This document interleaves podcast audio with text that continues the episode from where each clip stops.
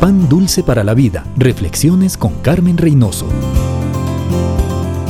El mundo moderno nos ha empujado a vivir atrincherados en nuestros hogares.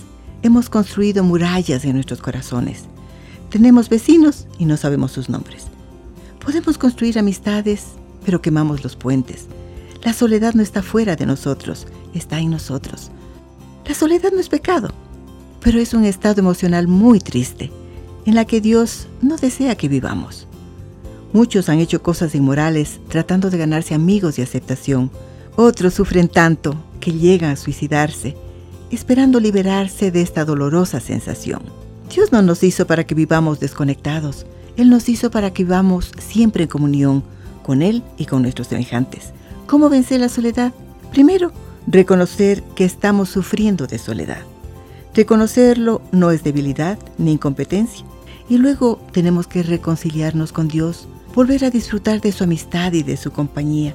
Con Él a nuestro lado, nunca más estaremos solos. Pan dulce para la vida. Reflexiones con Carmen Reynoso.